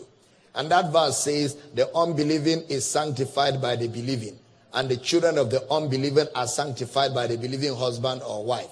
Simple. So what he's saying is that once you're born again, you can marry an unbeliever, and by marrying the unbeliever, the unbeliever is covered by you. But that's not what the Bible means. And we try not to answer him online because you, we don't do exegesis in chat. We don't do exegesis in writing. If you're very honest and sincere, and I know you may be watching this, you ask your questions in Ask the Counselor where we can answer you. Well, don't just go on Facebook and drop a question and be waiting for us to come there. We have so many things we're doing Moreover, we take dedicated hours to teach the word of God. You should respect that. Now, what does it mean by the unbelieving sanctifies the believing? I mean, the believing sanctifies the unbelieving. What Brother Paul was dealing with there is marriage. So if there's a, a, a, a believing sister or two unbelievers got married and the wife got born again or the husband got born again, by virtue of the wife or the husband getting born again, the word sanctified there means in that marriage, the relationship will not be like two unbelievers because there is already a believer in that marriage that brings a level of a relationship in that marriage that pleases God. That's all it means. It doesn't mean the man is born again. It doesn't mean the children are born again. It just means that by virtue of one person moving from darkness to light, that relationship is no more two unbelievers. There is now one believer there that is in that marriage to, to, to shine out the light of Christ to the partner and to the children. That's all it means, nothing more than that. So it does not support a believer marrying an unbeliever. The Bible says you, sh- you cannot be unequally yoked together with an unbeliever. I hope that will help whoever it is who was trying to seek for explanation. Okay, no, but the yes, that, that, that piece, the one was trying to look for was from a certain Mr. Akman. Who's writing on behalf of his friend, a lady who wanted to marry a guy, and the parents uh, Okay, of the okay, said, okay. "Oh, Okay, that and a bastard. When you got born again, all this bastard thing ends. A man in Christ is a new creature. All right? So the guy you're going to get married to, if he's already born again, his family has nothing to do with him. You're marrying a brand new entity, a man that has no past. It's just two of you, and two of you defines marriage. If you follow what I've been teaching the last one, two weeks, that should help solve all your problems. But how do you deal with your parents? Well, pray and trust God for wisdom to be able to stand up for what you believe in and let your parents know you're very persuaded about getting married to this man. That's why marriage is between two adults, not children. Okay, so no Baba fantastically answered. You know, I- I think that sometimes human beings play God too much. How are we even sure of the people, even those their parents? Truth. How are they even sure of their own parents? Very true. That their parents were the, the parents. Very you know? true. Very People true. just, yeah, people just, Very, uh, very they true. just call people names and they think you could even be the one at fault. They label people and it's not good. Yeah, sure, you know. So, Global Baba, the last one we should take as we say our bye byes comes from Abuja. Martha, okay, Chuku Martha, writing from Abuja, says, Is it possible to change a baby's gender in the womb? No, Baba. What, like prayer or something? Yeah, you can believe God for a miracle if, if, if you so wish. All things are possible. Global Baba. Believe God for a miracle if you want, you know. Okay. Uh, but it's not possible medically. Or you should ask a medical No, doctor. medically that. it's not possible. Or you should go and ask a medical doctor. I should ask uh, Medical uh, doctor. Yeah, but it's not possible medically. Global have to go. Uh, we'd like to say thank you. Thank you for watching us. And um, we'll be back. The program Akwa excuse me, the program comes from the heart of Akwa that is uh, from Uyo, the capital of Akwa And it's a Power City International Global Showpiece on radio, on TV, and on the social media. It's called Ask the Counselor. It's something you should not miss. My name is Michael Bush. My producer is Pastor IJ Quere, complete with the production team. Global Baba, Dr. Abel Damina is here to take us home. The Intercontinental Mr. Bush, it's been another wonderful evening, guys. Thank you for giving us the opportunity to serve you the grace of God. We want you to know that every day we are willing to come here and just spend time, show you, teach you, help you, encourage you. Encourage more people to follow our teachings, but I must warn you, if you're following what we teach, you must be patient and you must calm down and follow the series. Don't be selective in what you hear. It will confuse you some more. So you, you, if you want to follow, you've got to follow well. We love you guys. And remember tonight for the Akwa Ibom audience, we're on Inspiration 9 to 10. We're on Heritage 10 to 12 midnight. Tomorrow morning, 5.45 a.m., we're on XLFM. 11 to 1 p.m., we are on Radio Akwa Ibom. 1 to 3, we're on XLFM. And tomorrow evening, we're back here in great grand style at 6 p.m. on Comfort FM. We love you guys and thank you for the privilege to serve you. Until tomorrow, enjoy the grace of Christ and be blessed. Goodbye from Uyo, Nigeria. Amen. Praise.